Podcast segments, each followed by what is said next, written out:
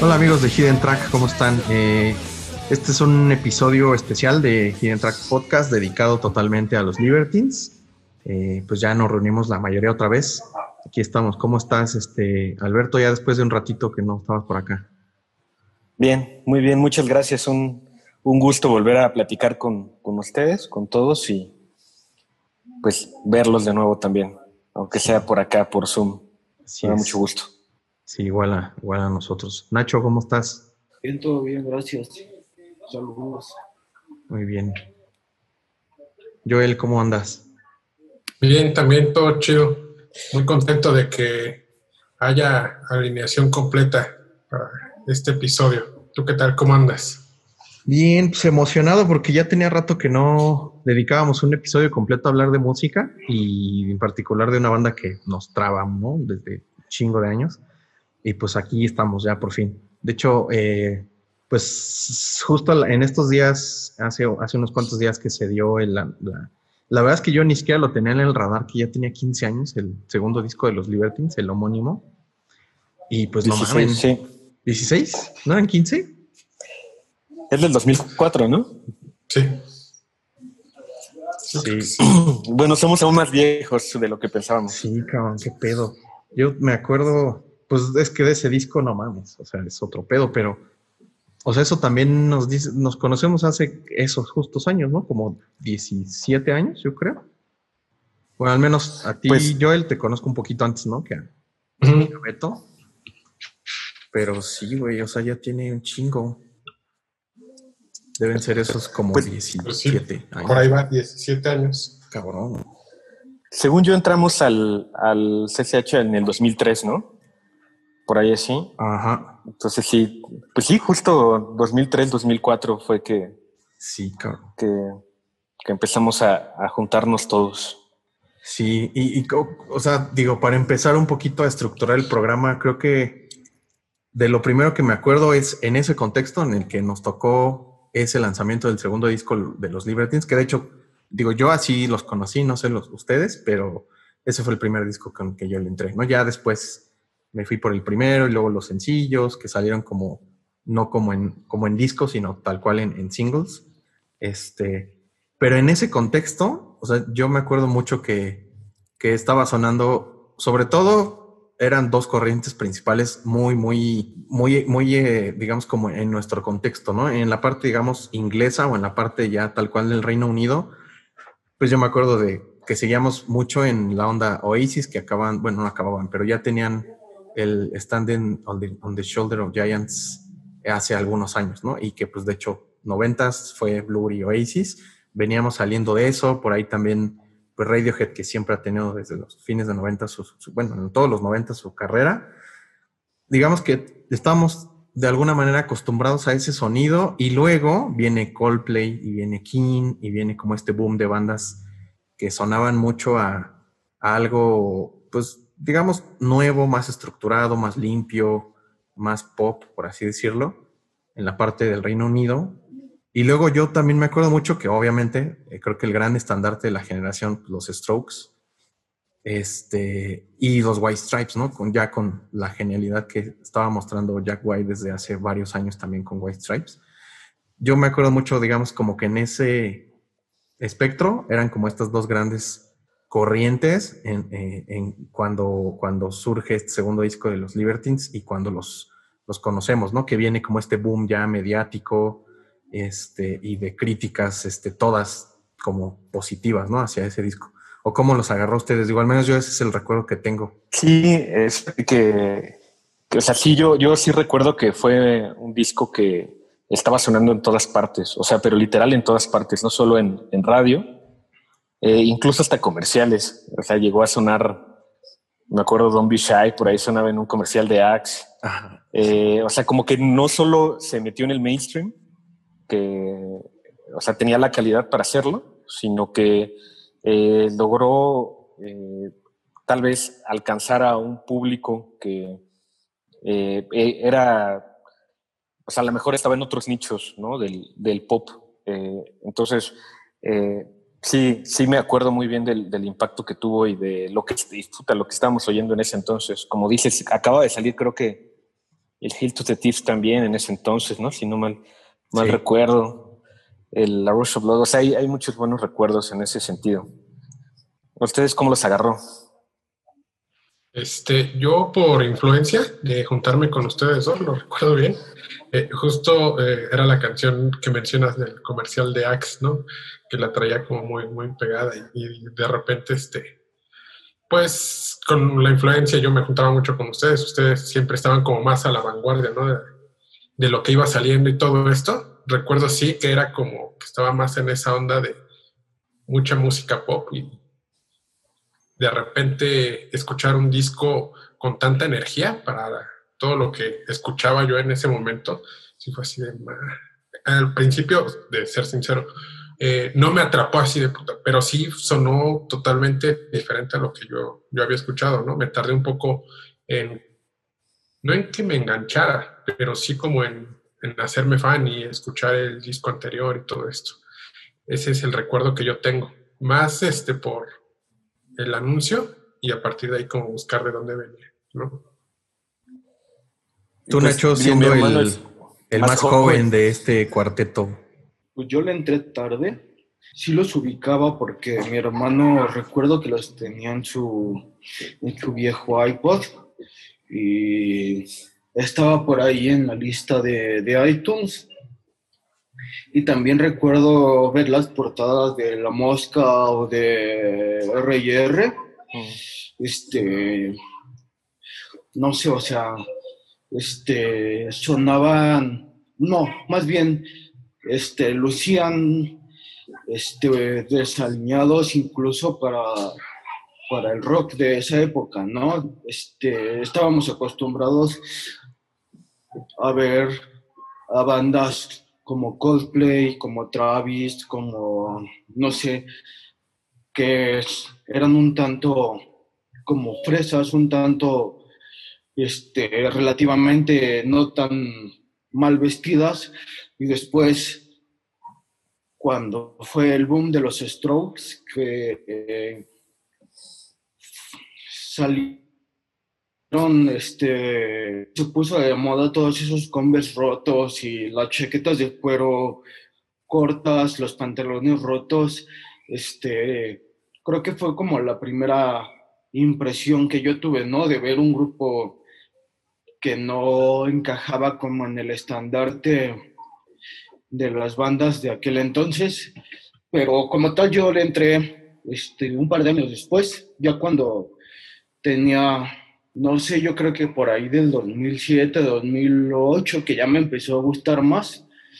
Y son como esas bandas que te arrepientes de no haber este, escuchado bien en ese momento, este, como por ejemplo no sé, algunas otras como los Arctic Monkeys o Kings of Leon o, bandas indies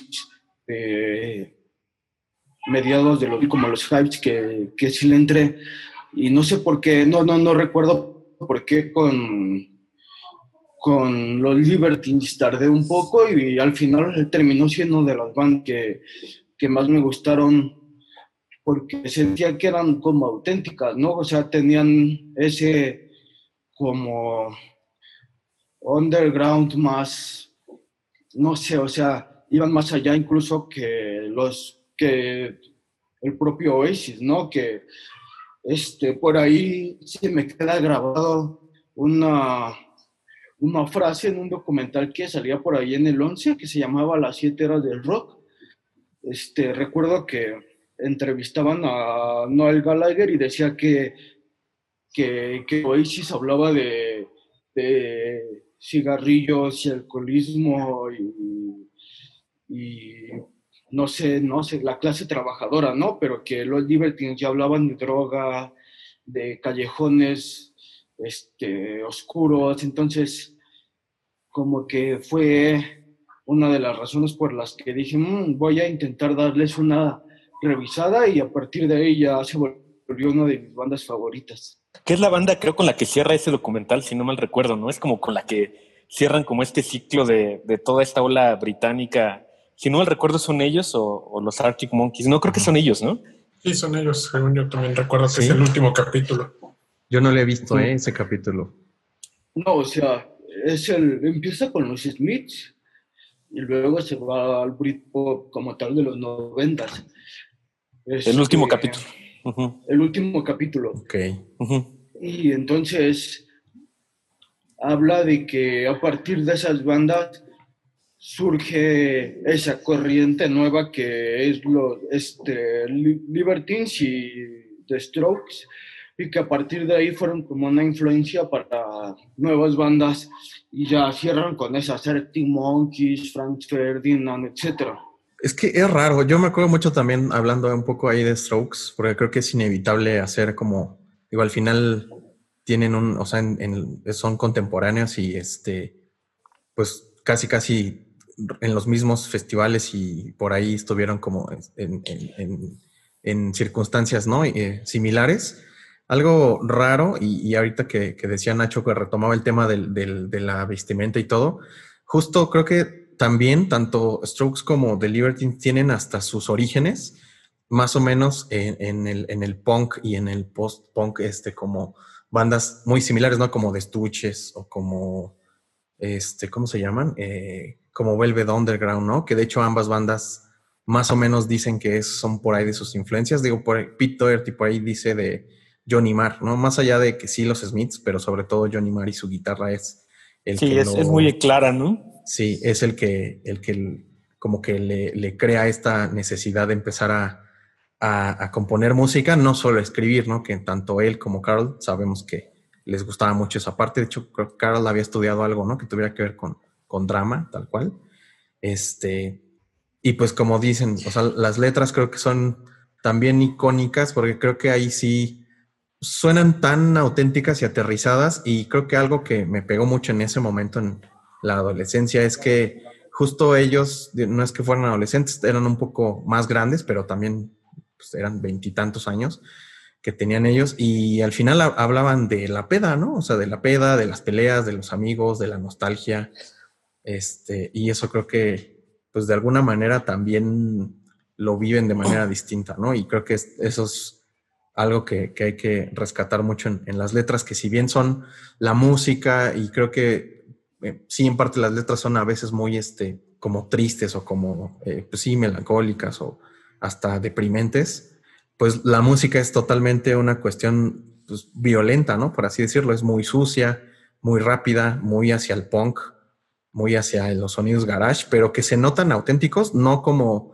después nos dimos cuenta que, pues que los strokes eran más capas y capas de sonido para hacerlo sucio, ¿no? Que en realidad no era que sonaran así, sino más bien eh, aquí era al revés, aquí sonaban a eso, o sea, sonaban a, un bar, o sea, sonaban a una banda de bar, en un, de pop y de chelas, y yo creo que eso es algo que a mí me atrapó un chingo de, de, los Libertines y creo que también, este, pues pensando en eso, sí es igual en un tweet ahí les comentaba que, que era, creo que un sonido que yo tengo muy marcado, sobre todo en esa etapa de mi vida, ¿no? Que sí fueron una parte importante en cuestión de, pues de la música que yo consumía, ¿no? Y la verdad es que fue muy triste porque yo me acuerdo también que justo ese, por ahí de los 2000 que se vino un boom a partir de esos años aquí en México de haber tanto, tantos conciertos, ¿no? Y, tantas bandas, ¿no? Y, a veces creíamos que bandas que veíamos lejanísimas, incluso por ahí Muse también que era parte de ese, de ese sonido nuevo de Inglaterra y así, era así como de, ay, güey, o sea, los primeros dos, tres discos que eran poca madre y este, y decíamos que, o sea, está cabrón que lleguen a venir alguna vez, ¿no? Y al final, pues, cada vez más todos estaban viniendo.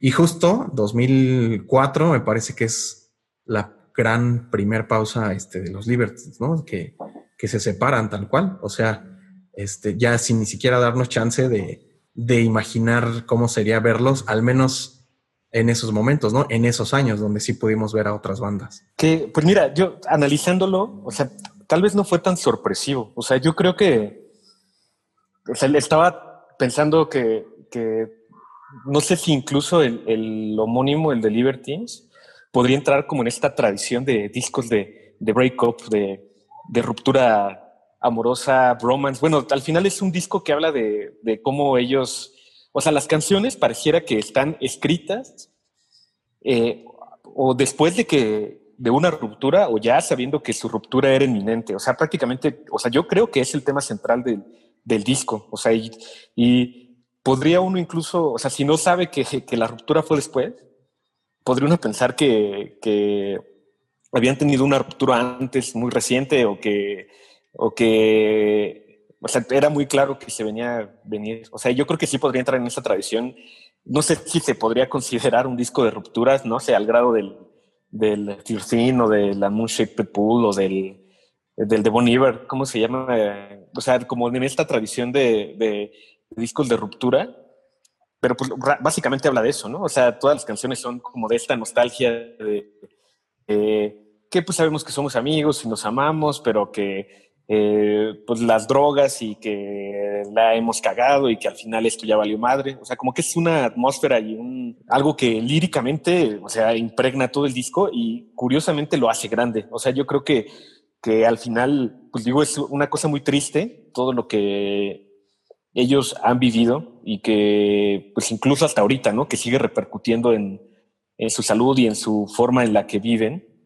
Pero pues al final eso implicó en que hicieran un disco de esa calidad y de, eh, o sea, de así tan de las entrañas, ¿no? Tan, tan significativo desde el punto de vista emocional, ¿no? Sabiendo que todo lo, por lo que estaban pasando en ese momento. Sí, creo que en general siempre se, se notó y, yo me acuerdo también esos momentos que nos prestaron el disco y vimos ese DVD ahí en mi casa contigo, güey, que incluso yo veía a la banda, o sea, a pesar de que estaban en vivo tocando, de alguna manera se sentían frágiles. O sea, yo, de alguna manera, yo hasta estaba pensando a ver a qué hora se iba alguien, güey. O sea, así como en su momento le pasó a los Gallagher, ¿no? Que no sabías en qué show se iban a emputar y se iba a ir Liam o, o Noel y no iban a querer seguir tocando. Yo veía esa parte más o menos así.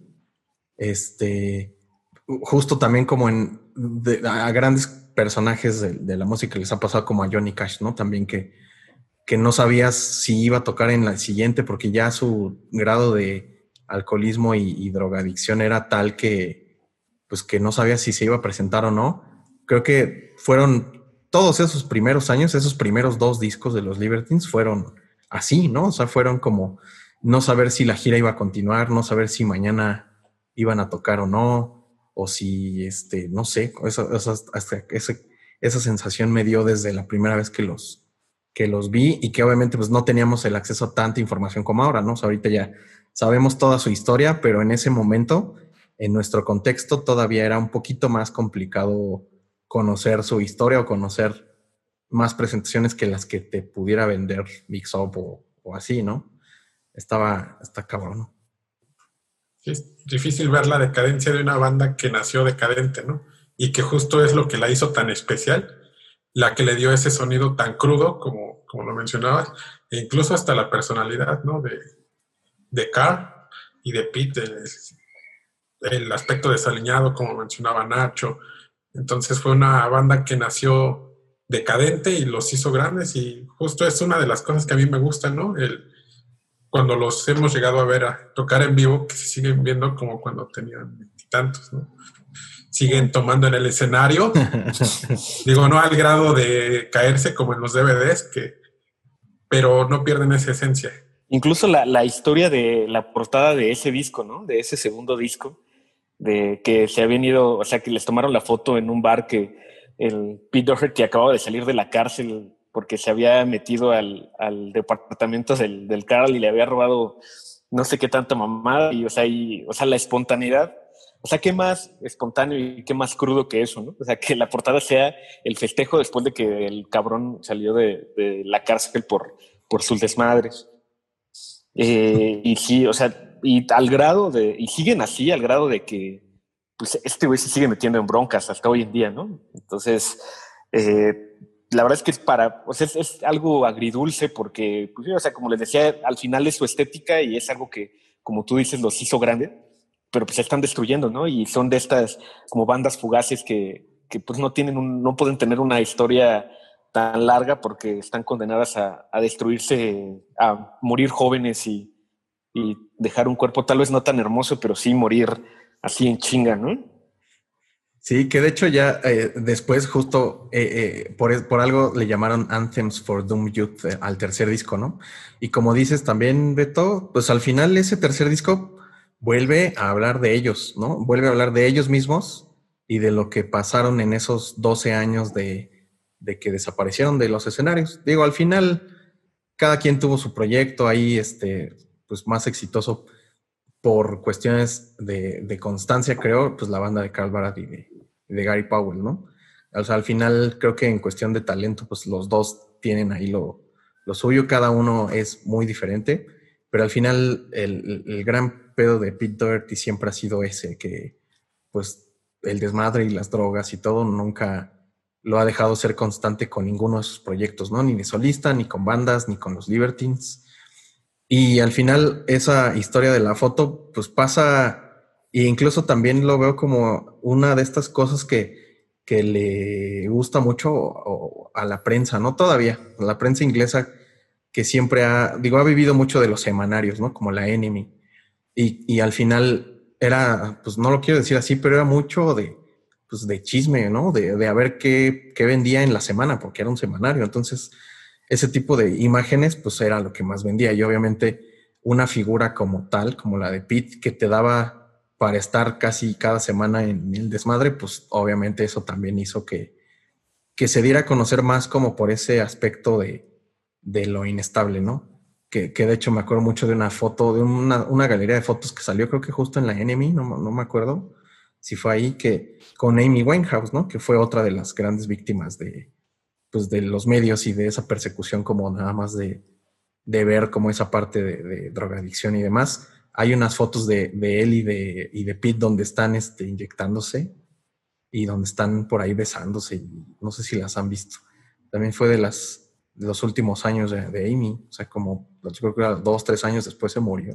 O sea, es que es difícil también no ligarlos a, esta vida, eh, o sea, no solo desde el punto de vista mediático, porque, o sea, al final, como tú dices, sus álbum, sus álbumes y sus, su, música era sobre eso, ¿no? O sea, tampoco, o sea, podemos eh, omitir eso, ¿no? Al final es lo que vendían también, ¿no? O sea, al igual que Oasis, o sea, también o sea, no, no, o sea, si fuera desde un punto de vista estético lo que es algo completamente diferente, podría uno pensar que tal vez fuera hasta injusto, ¿no? Esta eh, eh linchamiento, o más bien esta cuestión de, aprovechamiento mediático, ¿no? Pero, o sea, yo creo que era algo que estaba ligado completamente a ellos, perdón, a ellos. Eh, sí, totalmente. Digo, no, no es que fuera al 100%, porque, o sea, tal vez en el primer disco más, pero desde el segundo también algo que tenían, eh, me parece, era una postura política muy clara, ¿no? Y, algo, y, una influencia en ese sentido, o sea, sobre todo en el segundo disco, más a, como esta tradición punk británico, como tú decías, eh, o sea, como de Clash, o sea, me parece que es también una de sus influencias como más evidente, o sea, ya escuchándolos en años futuros y en retrospectiva, obviamente en ese entonces yo no conocía a, estas bandas previas, ¿no? Pero te vas dando cuenta más o menos de dónde van agarrando su, influencia y, eh, o sea, incluso estas eh, posturas en contra del gobierno o sátiras que involucran el, nazismo y otras cosas como que, que, sí son muy evidentes más en ese segundo disco. No, de hecho, más en el primero, pero que sí tiene algunos flashazos en el segundo disco porque es más como de su ruptura y eso.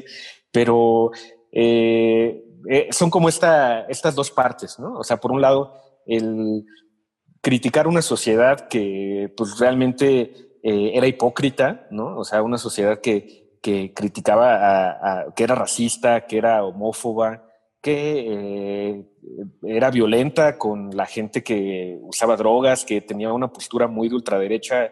Bueno, en general, Britan Inglaterra siempre lo ha, ha sido así pero por otro lado tenemos como esta alabanza desde el punto de vista de la cultura pop, a figuras como este tipo, ¿no? Entonces ellos estaban muy conscientes, creo yo, de lo hipócrita que era el mundo en el que están viviendo, en el que estaban viviendo en ese momento, y hacían una crítica muy, muy aguda y muy, muy mordaz, ¿no? O sea, de, de, de, porque sabían que al final ellos eran el resultado de, de, pues, de lo que estaba ocurriendo en ese entonces, ¿no? O sea, al final no, la clase media... Eh, eh, pues no tenía como que muchas opciones, ¿no? En, en, general en el mundo, ¿no? Nunca ha habido como muchas opciones eh, si no eres un artista tal vez notable o, si no destacas en alguna otra área, pues estás condenado a que te vaya muy mal, ¿no? Entonces eh, es algo interesante también en, en su temática y en su forma de abordar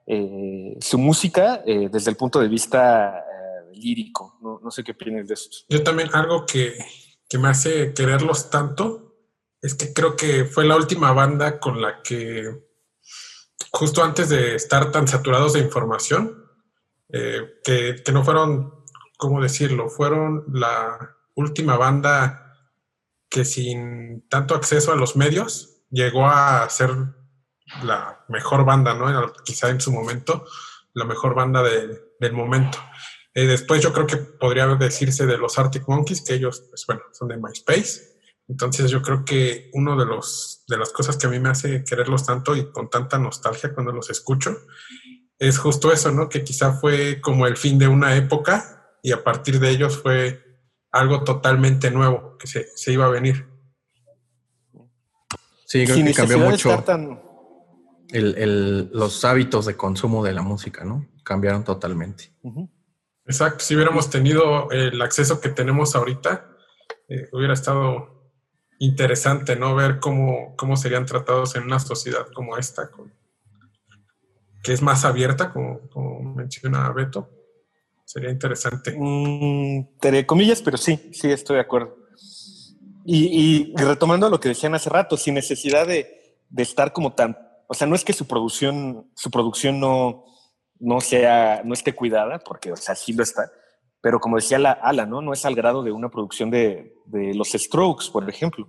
Y que incluso ahí también habría una analogía, a lo mejor demasiado rebuscada, pero incluso desde los orígenes, por así decirlo, o sea, como lo que ocurría con Blur o Oasis, o sea, porque al final de Strokes, aunque, o sea, sonaban salvajes y parecía que, como Alan dice, estas capas eh, los hicieran sonar eh, sucios, eh, la verdad es que vienen de una eh, de un origen eh, sin sin o sea no decadente no o sea sin sin acceso a, o sea, que no tuvieran acceso a recursos o alguna cuestión así. O sea, es, es también algo muy claro desde el punto de vista estético, ¿no? Y no que por eso no fueran auténticos o que no tuvieran un discurso que no fuera coherente con su música, pero también eso se me hace algo importante a, destacar de, los Libertines, ¿no? Que tampoco les importaba ser pretenciosos, ¿no? Incluso en sus videos, en sus presentaciones en vivo, era como una estética eh, enfocada, como decía Joel hace rato, a los pubs y a, un ambiente mucho más cercano a, la gente, tal vez. O sea, esa impresión me daba también en, ese momento. Pero bueno, creo que, aún eh, lo, conservan y que por eso los hace tal vez más cercanos a, influencias eh, como del punk setentero eh, que tal vez otras bandas contemporáneas, ¿no? A, ellos. Es una banda que está destinada a que a, morir joven. Justo recuerdo que cuando yo me empecé a ser más fan, este, fue cuando se reunieron y teníamos muchas dudas de si iban a venir a México y todo esto. Este, no sé, algo me decía que sí, los, no me iba a morir sin verlos antes en vivo y finalmente se dio. Recuerdo que por ahí hubo una fiesta en casa de Alan musicalizada por los Libertines. Sí, de hecho fue, fue temática. sí. sí, digo, no fue específicamente solo por los Libertines, pero sí este, fue temática de los Libertines. Exacto. No, no temática a tope, porque si no hubiera acabado. sí, no. Uno en la cárcel, uno robando y así, güey, sí. Pero sí. ¿Tú, te acuerdas de ese concierto, Nacho? De, de cuando regresaron a, Era un, fue un Corona, ¿no? El Corona Capital. última. Sí. Así es. ¿Tú te acuerdas, Nacho? Sí, sí, sí me acuerdo. Este, pero fue un Corona 2015. 2015. 2016. 2015 fue. Eh, ya habían pasado cinco años desde su reunión, ¿no? O sea, ya habían tocado en Glastonbury, eh, ya habían sacado su tercer disco. Y, Sí, sí, sí. Que también de, de, de la reunión primerita de Glastonbury, que de hecho es a partir de eso y de, que sale su documental, ¿no? Porque de ahí a que grabaron el tercer disco pasaron ta- también varios años. Pero sí, sí es cierto. Sí, Nacho, perdóname. Sí, o sea, recuerdo que eh, este era la banda por la que iba a ir ese día, eh, porque fue un corona que lo sentí muy flojo, ¿no? A diferencia de otros donde podías como estarte desplazando, creo que fue un corona en el que este, específicamente ese día solo era ir a ver a los Libertines.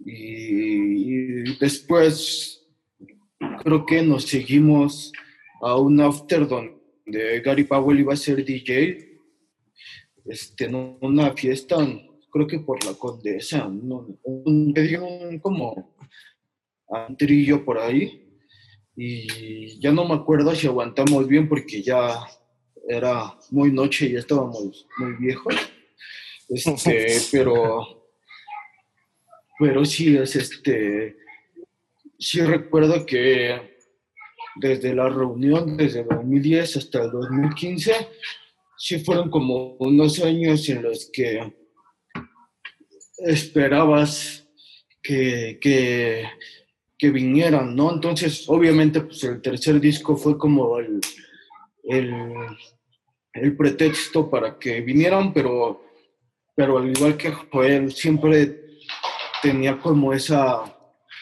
ilusión de verlos, este, sobre todo porque piensas que como es una banda caótica, no sabes cuándo este, va a volver a ver, no sé, una pelea entre ellos o, o este, Pete Doherty eh, se nos vaya o algo así, ¿no? Entonces, suena como algo egoísta, pero pues dices, ojalá vengan antes de que, de que este, algo malo pase.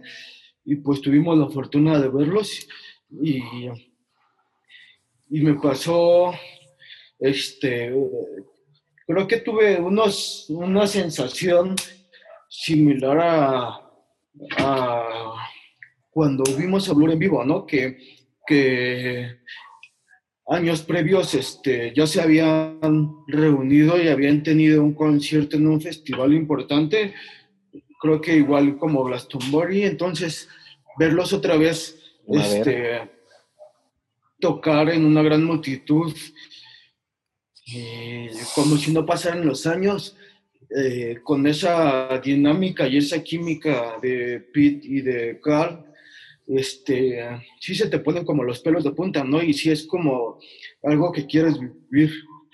Y, y sí, lo, me pasó lo mismo con- cuando Blur se reunió de nuevo, que tocaron y que todo el público, este, bueno, que, que, que fue una multitud muy grande y, y, y dices, quiero estar ahí en algún momento, entonces, qué bueno que nos tocó verlos este, en vivo porque hace rato estuve investigando y, este, por lo que veo, Pete ha estado teniendo problemas de drogas y de alcoholismos y de arrestos, entonces, quién sabe si vaya a dar para otro disco, porque por lo que sé, Carl dice que están en la grabación del cuarto disco, pero pues no sé si, si vaya a dar con lo caótica que es esa banda. Sí, la verdad es que quién sabe. Yo creo que no imagino a los Libertines teniendo, más bien no teniendo esa dinámica, ¿no? O sea, creo que incluso sería raro que, que fueran constantes. Creo que la magia también es, es esa, ¿no? De que, pues la neta es que no sabes, no sabes si van a tener nuevo disco, si van a tener un nuevo sencillo, si uno se va a morir. O, o sea, en realidad es que está cabrón, o sea, ese nivel de, este, pues de incertidumbre que tenemos de, de, de, saber qué va a pasar con esa banda, ¿no? Independientemente de eso, yo sí creo que es este, pues ese es el sello, ¿no? Así como no sé, o sea, por ejemplo, a, Travis sabemos que, pues que esos discos están bonitos, ¿no? O sea, van a ser bonitos y van a salir cada tres años, cada cuatro y hasta ahí, ¿no? Porque sabes y esperas eso de esa banda, ¿no? Que también es como una banda que sabes, o sea, cuando vas a verlos o cuando lanza nuevo disco, sabes eh, a qué van a sonar o sabes, este, pues como que los tienes ahí, digo, no es que los tengas ya por hecho siempre, pero sí pues sabes la constancia y sabes que son como muy responsables y muy así. En el caso de los Libertines es totalmente lo contrario, ¿no? Su sello es más bien ese, ¿no? Saber qué va a pasar con ellos si en un disco, digo, si un disco va a salir en tres años o en quince o nunca. O sea, eso creo que está, está bastante padre y creo que es parte de la magia, ¿no? Así como ha habido este, otras bandas como Joy Division que también con dos discos ya alarmaron para siempre pues aquí igual creo que esa es parte de, de la propia historia y de la, del sello que ha tenido, que, que tiene los Libertines este, en general, como desde su historia y desde su formación, ¿no? Ahorita me acordaba mucho, antes de, de, del Corona Capital del 2015, donde la primera vez que los vimos, eh, yo me acuerdo que Carl Barat en esos años, o sea, entre el 2004 al 2015 que, que se reunieron, bueno, que se reunieron, que hicieron la gira, el disco y todo. La verdad es que Carl Barat tuvo una especie de romance también con la Ciudad de México, ¿no? Vino varias veces. Mm. Vino a, radio a dar entrevistas, vino a, dar, a dar DJ sets en varios años, o sea, en 2000, creo que 10, 2000, creo que en el 2006 o 7, no estoy seguro. Yo me acuerdo haber visto fotos este, igual de gente que se lo topó y todo. Y, y hace poco, ¿no? También que, que, vino otra vez a dar unos DJ sets eh, a algún lugar, no, no me acuerdo dónde, que también este, pues e, es, es rara esa relación. Y yo me acuerdo mucho en una entrevista, la verdad es que no me acuerdo en qué medio fue, pero en esa entrevista, y lo volví a decir en, en el documental que tienen, ¿cómo se llama el documental? Ya no me acuerdo, ahorita lo checamos. Eh, bueno, en la entrevista este, que le hicieron, no recuerdo si fue tal vez en Reactor, donde él eh, le preguntaba, ¿no? Que, pues, qué onda con, los Libertines o con la carrera de qué iba a pasar. Y decía, este, Carl Barat que no se imaginaba, eh, pues, a los Libertines sin Pete, ¿no? Que al final él es como el genio creativo detrás de los Libertines y que más bien él es los Libertines, ¿no? Él es como la parte totalmente violenta y totalmente como, como disruptiva, ¿no? Que, que, que es, es la esencia de los Libertines y que en general él, eh, digo, Carl, que sabemos que también ha tenido sus temas de, drogas y de alcohol, eh, pues nunca a este grado, ¿no? De, que ya es un nivel muy cabrón. Este, y sí, totalmente. Y me hace mucho también pensar en otras bandas que nos gustan un chingo, como, como Blue Rata, que decía Nacho, ¿no? De esa, esa relación como de que de repente es tan chingona que en, y en algún punto se rompe y, pasan muchos años para que se restablezca, ¿no? Como pasó con Graham y con Damon. Sí, y la relación incluso va más, más allá, ¿no? O sea, eh, lo que decía hace rato de los discos de, ruptura, ¿no? Ellos tienen el, el ¿no? Y, y sabemos que incluso también ellos han tenido, bueno, Damon sobre todo problemas graves con, con drogas, ¿no? O sea, incluso tiene canciones dedicadas a, o sea, tiene su Beatle Bomb dedicada a la heroína. Al final, al igual que los Libertines que tienen Way Kids, que también es así, evidentemente dedicada a la heroína. O sea, hay como mucha esta tradición eh, de la música popular eh, británica, tal vez no solo británica, pero como de, de plasmar eh, estas penurias, esta lucha que ellos están llevando y al final sí sacan una, eh, una parte estética muy interesante, ¿no? O sea, no sé qué tan correcto sea esta como cuestión de, digo, es una tontería, ¿no? Desde el punto de vista moral, eso pues al final es, puede y acabar siendo una pendejada, ¿no? Pero pues sí, es, es una eh, cosa muy atractiva que, que puedan plasmar esta, esta lucha constante que tienen con ellos mismos y con su enfermedad y con, eh, y con sus peleas y todo y expresarlo de una forma tan increíble y que llegue a tantas personas. Y sí, es, y de lo que decías es de There are no eh, innocent bystanders, ¿no? El, ah, claro, sí, es cierto. There are no innocent bystanders. Ese pues sí. también es un documento audiovisual muy cabrón. Creo que, digo, hay ya muchísimos documentales de bandas o de artistas. Yo creo que de mis favoritos puede ser ese. El otro creo que es uno de, de, este, de LCD Sound System, que también es una joya, güey. O sea, neta es como o sea, si te gusta y puedes ver esos documentales, es otro pedo porque te da una perspectiva totalmente distinta. No en este caso, el, documental de los Libertines, creo que, digo, aparte, lo malo es que es muy difícil de conseguir, ¿no? Ese es el, tema, porque, o sea, aparte también es, es un documental pues, independiente. Pero hay un material bien chingón, ¿no? Incluso hay un material donde se, se reúnen en un bar justo para platicar de, de la reunión y en una de esas hasta yo me acuerdo que hace un chiste por ahí, creo que no me acuerdo si es Gary Powell o quién, pero, pero en una de esas dicen como que a ver si llega Pete. O sea, como haciendo referencia de que pues, siempre es así ese güey, ¿no?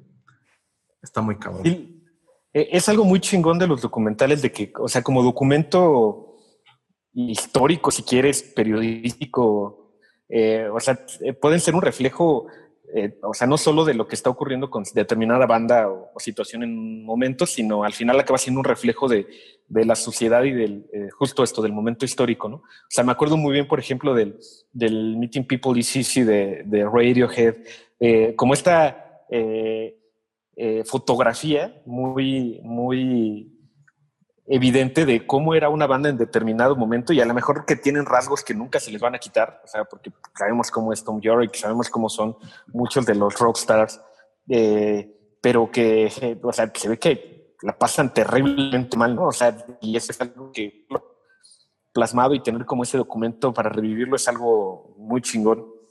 Y, o sea, y en el caso de, de los Libertines también es justo esta cuestión del humor, ¿no? O sea, por ejemplo, esta, esto que sacaron apenas de, de, las marionetas, donde se burlan de ellos mismos y donde hacen como su show, donde eh, hacen como una parodia de todo lo por lo que han estado pasando en estos años y de, de o sea, no les da miedo eh, eh, expresar que los, los peos que han tenido y el cómo y el cómo los han tratado de sobrellevar. Y esto, pues yo estoy seguro de que si Pete logra, lo logra, puede acabar en, un proyecto bastante interesante, ¿no? O sea, no veo por qué no, si es que las circunstancias se, se, llegan a dar. Ustedes, si tuvieran que apostar, por así decirlo, por si llegara a ocurrir o no un nuevo disco de los Libertines, ¿qué, qué pensarían? Yo creo que sí. Sí, mientras, justo mientras viva Pete, pero yo creo que siempre está ahí esa cosquillita, ¿no? De crear, sí. Eh, y incluso creo que a pesar de que sigue con problemas de drogas y todo esto, eh, yo creo que sí nos va a durar, no, no va a ser un hombre viejo, seguramente, pero sí nos va a durar un poco. Yo creo que sí va a haber un nuevo disco. No sé en cuánto tiempo, pero sí, sí que habrá. Yo creo que sí, pero, pero creo que no va a tener críticas positivas. Eh, porque muchas veces estamos acostumbrados a que un grupo mantenga como que siempre un mismo estilo de composición, de letras, de estudio, y, y yo creo que quizá haya un nuevo disco donde experimenten como nuevos estilos, en nuevas letras y a lo mejor para algunas personas no va a ser bien recibido, ¿no? Pero, pero yo creo que sí, yo creo que tal vez en el siguiente año, porque según lo que dice Carl, este, están trabajando en ello, entonces es cosa de que en el ritmo que ellos tienen, ¿no? En ese ritmo caótico de se desaparece uno, se desaparece otro, Yo, yo sí lo veo probable. Ok, pues yo la verdad creo que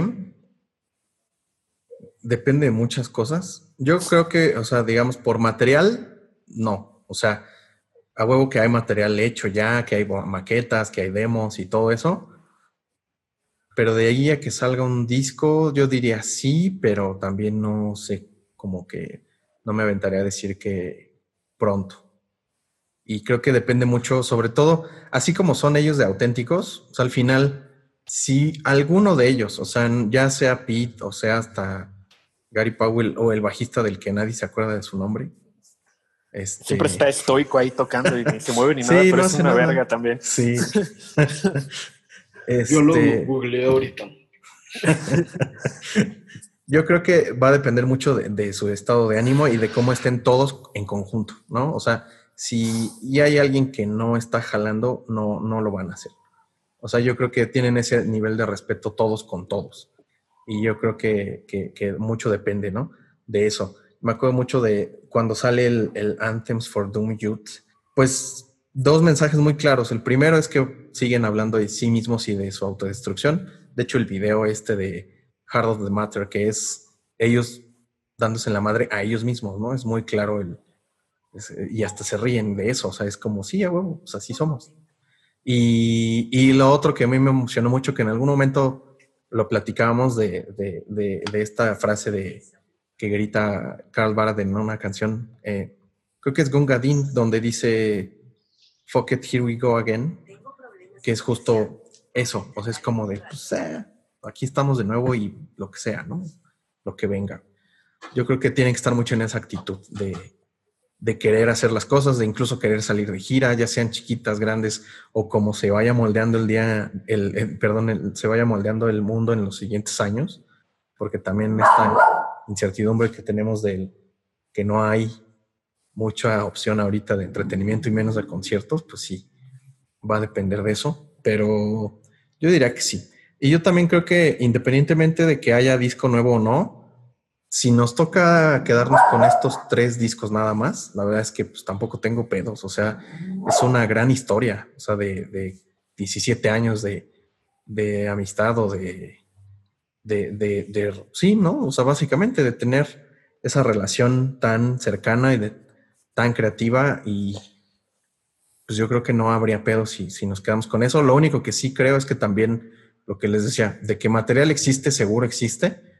Entonces, en una de esas, si es que no llegan a sacar algo nuevo, como tal, un álbum, puede que sí haya singles o que haya una compilación de B-sides perdidos y de demos y cosas de esas, ¿no? Que, que también creo que sería muy al estilo de Libertines, porque al final, este, pues ahorita la música o la industria se mueve de maneras distintas, pero yo creo que justo los Libertines serían esa banda que pues se animaría a sacar un EP o una cosa de estas, este, pues con, el material que en verdad quieran que sea escuchado, ¿no? Que te tenga la calidad. Y, yo creo que, bueno, lo que decía Nacho, no, o sea, no veo un, como que cambiarían tanto su, su estética eh, o su estilo quién sabe, o sea, porque la verdad es que como que eso es algo que sí se ha mantenido en estos años. Digo, entre el primero y el segundo disco, la verdad es que no hay, pues hay dos años de diferencia, ¿no? El, pues el Up the Bracket es del, 2002, ¿no? Eh, pero, o sea, como que sí se sigue notando este, este salvajismo y esta, este interés por no sonar algo que a lo mejor ellos considerarían pretencioso, ¿no? O a lo mejor el involucrar eh, producción o atmósferas, sonidos, instrumentos, ambientación, a lo que no están acostumbrados. Entonces, eh, yo pienso que si hacen algo, puede ser, digo, yo tal vez apostaría que no, pero si lo hacen, yo creo que seguiría como en esta misma línea, esto es muy claro, o sea, de autodescripción, de autorreferencia, de, de su bromance, de su todo lo que ellos tienen.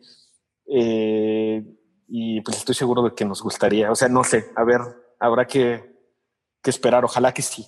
¿no? Y, también estoy de acuerdo, si es que no llega a ocurrir, pues digo, habrá sido, como dices. Una historia muy, muy bonita y digo, muy triste también, pero que pues al final nos marcó, ¿no? Así como toda la música que, con la que crecimos, eh, pues es algo que, que, forma nuestra personalidad, nuestro carácter, eh, y pues con lo que siempre vamos a estar agradecidos, ¿no? Por, por que nos hayan regalado estos discos. Sí, la neta. Y ahorita lo que decíamos de, bueno, ahorita de, la, recepción del, tercer disco, la verdad es que fue muy, muy tibia, ¿no? O sea, yo me acuerdo que el, boom del segundo disco y, este último, la verdad es que también creo que justo lo que ahorita decía de, pues, de la industria que es distinta ya ahora, pues creo que también ha, hecho que, que justo esas es, o sea, los Libertines se vuelvan una banda pues más, eh, ¿cómo decirlo? Pues como de nicho, ¿no? O sea, que en realidad no es que le guste a la masa, sino solo le gusta como a un, una parte muy específica, como a pocas personas pueden o se sienten identificados o en su momento fueron súper fans de, de, la banda, ¿no? Y ahorita este tercer disco como que nos, no pareció tan relevante para la industria, pero ahora que lo pienso también, ni siquiera es que ya no sé siquiera si existan discos relevantes ahora, porque ahora es más como todo, más medido, más como producto de mercadotecnia que otra cosa, ¿no? Yo lo siento, sí, y no sé si es porque estoy hablando desde mi punto de vista ya de viejito, pero sí creo que, pues justo ahora, el pop o, el reggaetón, que es el, el, que domina el mundo básicamente ahora, este, pues justo tienen una fórmula, tienen ya, este, pues maneras hasta, o sea, de saber qué le va a gustar a la gente como consumir música como producto, no como una parte una expresión artística, cosa que creo que antes era más fácil que se diera, ¿no? Sí, yo creo que en parte son las dos, ¿no? Porque creo que sí es una banda de nicho. En la última vez que estuvieron aquí en la Arena Ciudad de México, me acuerdo que estaba vacío toda la parte de arriba. Incluso abajo también una sección estaba bastante vacía, digo, para la banda que uno, o a lo mejor es que uno está cegado por la idolatría que les tenemos, uno esperaría ver un lleno, ¿no? Y recuerdo que sí había muchas partes vacías. Este, y bueno, por otra parte, pues sí, definitivamente la industria cambió. Eso, eso es clarísimo, ¿no? Y que ellos no van a ir con con estas tendencias que están marcando, ¿no? Eso es algo que yo creo que es muy rescatable en ellos, que yo también creo que no van a cambiar eh, su sonido y justo esa personalidad, ¿no? De ir como un poco en contra del sistema y de todas las bandas, ¿no? Lo que decían ahorita, ¿no? Las bandas que sonaban en Inglaterra en ese momento eran muy pop y no creo que en este momento ellos con esta edad cambien y vayan con, con todo el mainstream. Sí, sabe igual y se pone a reggaetonear el, el así en, una de esas, ¿no? En el nuevo disco. Ah, recuerdo que le, le, decían Carlito, ¿no? Eh, ahora que, que viene Carlito Barat. Carlito Barat. Y, y, lo que dice, fíjate, es muy interesante esto de, o sea, bandas. Yo creo que sí estamos también algo eh, cegados y sesgados, o sea, sobre bandas que tal vez sí han sido influyentes y que eso no queda duda de que han sido influyentes en, incluso la música popular, pero que tal vez en cuanto a números y eso, eh, pues eso es algo que llega a pasar y, pues que no se puede evitar. O sea, yo no estuve, pero yo recuerdo que leí y creo que Alan pues, me contó también que, que cuando vinieron los White Stripes que estuvieron en el Palacio de los Deportes, o sea, y vinieron justo en el momento en el que yo creo que llegaron a ser tal vez más relevantes, ¿no? O sea, en, su historia, la verdad es que no. Venían con el Elephant, ¿no? Con ah, no, no es cierto. Venían con con, ay, donde viene Blue Orchid, este, ¿cómo se llama ese eh, disco? Get Behind Me Satan. Get Behind, Me Satan. Sí, sí, sí. O sea, recuerdo que me contaste que, que estaba súper vacío, ¿no? O sea, que solo se abrió la pista y que había muy poca gente. Entonces, o sea, como que no pareciera algo que, que hace sentido, ¿no? Pero al final, eh, muchas veces no coincide esta importancia desde el punto de vista histórico y de, de relevancia y de influencia, a lo mejor con lo que ocurren en los números en este momento. O sea, si nosotros nos fijáramos exclusivamente en qué es lo que importa hoy, por ejemplo, que son los views de YouTube o las reproducciones en Spotify y eso, pues e, este tipo de bandas de nicho pues están muy lejanas de lo que actualmente está produciendo dinero, ¿no? Eso sí es muy claro, pero yo creo que este nicho acaba siendo suficiente para que esta música no se extinga. Y yo espero y tengo la, esperanza de que, que eh, este tipo de, o sea, de que el Britpop o el pop o lo que conocemos como alternativo, no sé qué, digo, ya ahorita también hablar de géneros a lo mejor suena hasta absurdo, ¿no? Pero, pero pues yo espero que, que siga existiendo de algún otro modo, ¿no? Aunque sea en nuestros corazones, tal vez. Como decíamos, la industria cambió, que ahora eh, no te imaginas, por ejemplo, un disco como The Wall eh, siendo escuchado como debería, ¿no? O sea, o sea, completo, porque es un discurso, o sea, al final es un disco completo que, que te está dando algo, te está dando una historia completa en toda la duración del LP, ¿no? En el caso de los discos de los Libertines, si bien no tienen como ese discurso, porque no son para nada, ni pretenden ser como una ópera rock o como un álbum de discurso, pues al final, cuando empezamos a, consumir la música desde iTunes, ahora Spotify y todas estas otras plataformas, este, pues también como que incluso hasta nosotros tenemos sesgado eso como de consumir lo que el algoritmo te dice que te gusta, ¿no? Y eso también está feo de alguna manera, porque yo me acuerdo que antes teníamos muchas posibilidades también de explorar y de conocer nueva música, nuevo cine, nuevo lo que sea, de acuerdo a lo que tú fueras como investigando poco a poco, a quien te recomendara, por ahí un amigo que te dijo, oye, ya viste tal, y entonces te metes y si, te late, pues te sigues y así. Ahora creo que cada vez es más complicado, ¿no? O sea, eso, es como el cuestión de cómo se consume la música, también está, bueno, ha cambiado muchísimo a ese grado que les digo de una, de que la música se haga como producto, porque al final sabes, básicamente tienes métricas de absolutamente todo, ¿no? O sea, de quién te va a escuchar, por cuánto tiempo, este, qué ritmo, qué este, frecuencia de beats les gusta más a la gente. O sea, como que hasta todo eso como es algo como que ya, este, digamos, tienes, tiene la, la industria muy medido y eso creo que también, de alguna manera, pensando en a lo mejor generaciones nuevas que puedan llegar a ese tipo de música, creo que va a ser un poquito más complicado. O sea, ahorita por lo que decías de que el nicho al final sigue siendo suficiente para este tipo de expresiones artísticas, pero no estoy seguro si en un futuro cercano o mediano siga siendo así de importante. O sea, si en algún punto se llegue a perder eso, así como se ha perdido el cine porque no se ha podido restaurar o porque nadie le prestó la atención para restaurar películas de los 20, ¿no? O, de estas que no tenían audio o de las primeras a color que de hecho se pudrieron y entonces se perdieron muchas. No sé, ¿cómo ven esa parte ya tal cual, hablando ya de ese legado que pudiera dejar los Libertines en, en siguientes generaciones para, para tomarlos como un referente, así como ellos tuvieron a Velvet Underground, tuvieron a los Smiths, a Johnny Marr, este, a los estuches. ¿Cómo ven eso?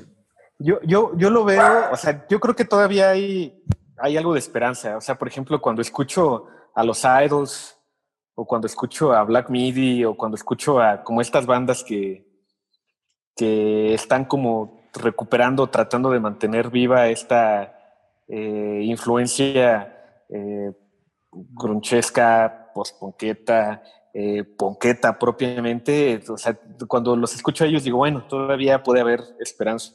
Pero yo creo también que a lo mejor esta cuestión estética que decías de pensar un álbum en su totalidad y el eh, contar historias, y eso tal vez está yendo hacia otros lados, como el hip hop, por ejemplo. O sea, yo creo que actualmente en, el hip hop hay cuestiones eh, incluso hasta experimentales y de de narrativa propiamente, o sea, muy, muy, muy grandes, ¿no? O sea, por ejemplo, Kendrick Lamar, o, o sea, yo creo que también habría que, que ver estas otras alternativas que, digo, obviamente a nosotros nos cuesta más trabajo, pero pues al final pareciera que es como el nuevo punk, ¿no? O como esta nueva eh, música que sí, bien, sí es masiva, o sea, no es reggaetón, no es, pero sí está, eh, incluso dentro del reggaetón yo creo que también lo hay, o sea, sí debe de haber también un, discurso y, pues también habría que, estar abiertos a eso un poquito, ¿no? ¿Tú qué opinas? ¿Qué opinan ustedes, muchachos? Sí, yo creo que ese tipo de expresiones van a estar y no están ligadas necesariamente a un movimiento musical en específico, ¿no?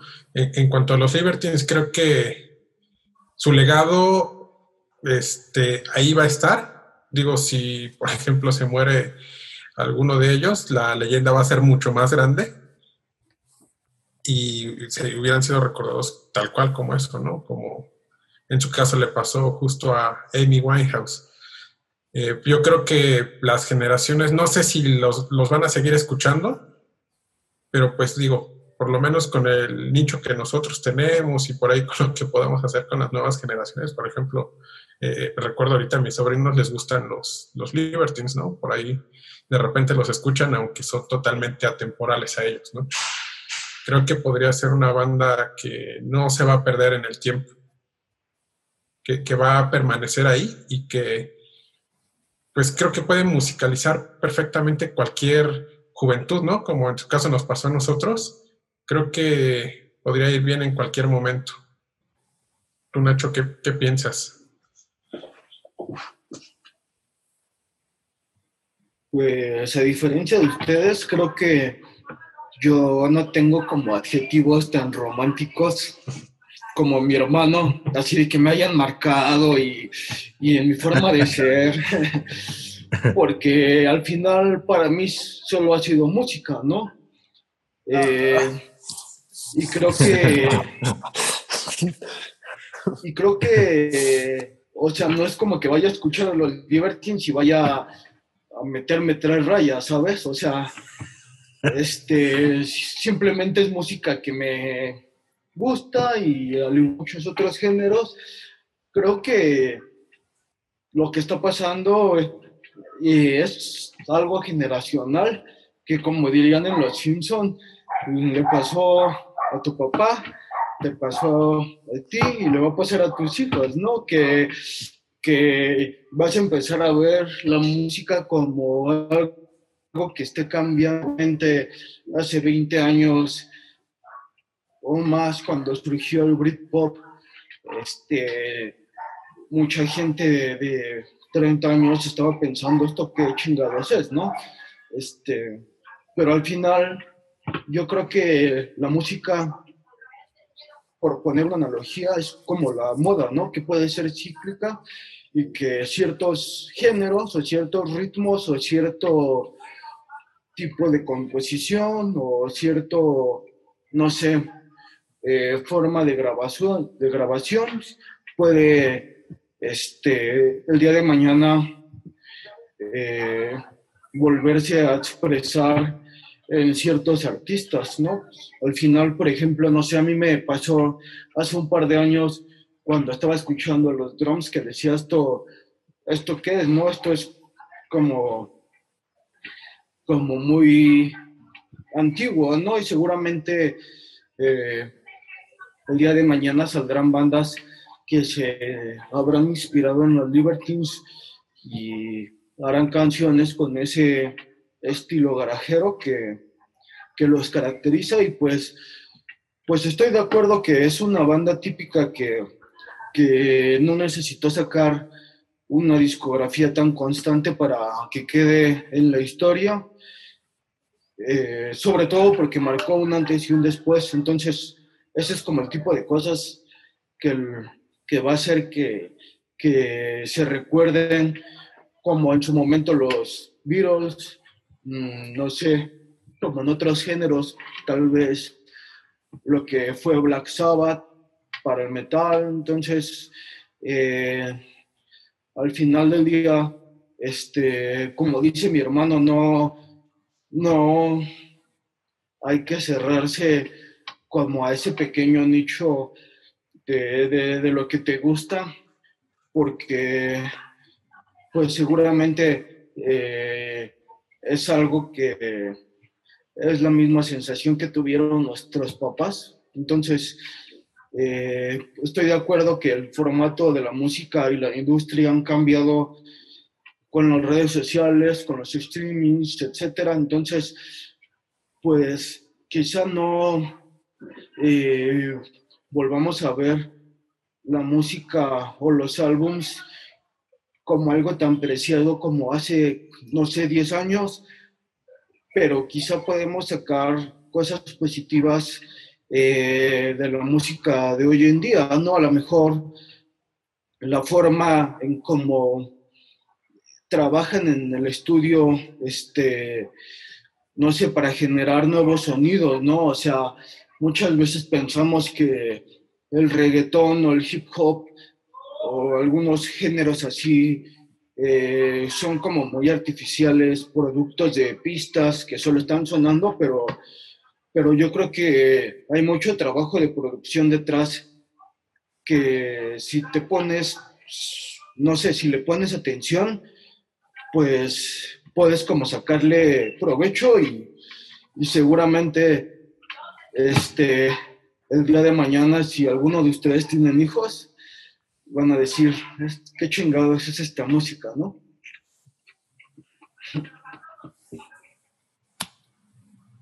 Muy bien, Nacho. Sabias palabras de Nacho. El más sensato, ¿no? De, sí. de los cuatro. sí. Visionario. Muy bien. Muy bien. Así es. Muy bien, amigos. Pues algo que quieran agregar a este episodio especial. Pues que ojalá y podamos rocar forever. Forever, forever. Forever. sí, güey. Qué pedo. Sí, justo ahorita que mencionaba la moda, eh, Nacho, de los Converse, de las chamarras, todo esto. Y ahora veo el closet lleno de camisitas de, para ir a la oficina. Sí. Sí, sí, es justo como esa escena de, de Homero, ¿no? Sí. Sí, la neta. Y de zapatos este, incomodísimos, güey, también para ir a la oficina, güey. Sí, exacto. Así es. Pues tenía que pasar en algún momento. Sí, y cada vez es más frecuente, ¿no? Que ves que algún, algún cumpleaños y dices, no mames. Sí, pues ya, o sea, de tantos. Justo hoy que veíamos, bueno, me llegó el correo de del disco eh, relanzamiento de los 25 años de Morning Glory de Oasis. Güey, no mames, ya. O sea, Qué pedo, güey. Ya. Está cabrón. Pues habrá que hablar de eso, ¿no, muchachos? Eh, próximamente. Sí, ya próximamente. Pues igual está padre que el canal ahorita va teniendo sus, sus temáticas, ¿no? Ahí está el combo cuates que no sé si tú viste, Beto, pero justo ese también es este, responde para hablar de lo que se nos hinche la gana, de directores de sagas, de, de películas, de series, de lo que se nos antoje más a fondo. Y creo que este, pues está padre como abordar de a poquito este, eh, y, y- y cada, cada canal, donde, digo, cada este programa donde debe estar en el canal, ¿no? Creo que tenemos mucho que decir de eso, sobre todo eh, hablando de esto de, las, de la nostalgia y sobre todo ahorita ya de la suma de la perspectiva de Nacho desde joven y, y sabio. Joven sabio, así es. Así es. Listo. Pues muchas gracias, amigos, por, por platicar un rato de los Libertines. Sé que a mí ya hasta me dieron ganas de abrir una chela y escuchar este, los discos. Entonces yo creo que eso voy a hacer ahorita, que es todavía temprano más o menos. Y ya este. Súper temprano, güey. Sí, es- Ahorita antes de que me dé sueño, dice. Sí, güey. Pues muchas gracias a todos por, por haber escuchado o visto este episodio. Este, nos vemos eh, en los siguientes días. Eh, las redes sociales de Hidden Track están así como arroba Hidden Track eh, MX en Twitter, Instagram y Facebook. Y a mí me encuentran como MG Revolver en Twitter y en Instagram. Pues muchísimas gracias. Estamos en contacto. Gracias, amigos. Pues nada, ahí a escuchar Libertines.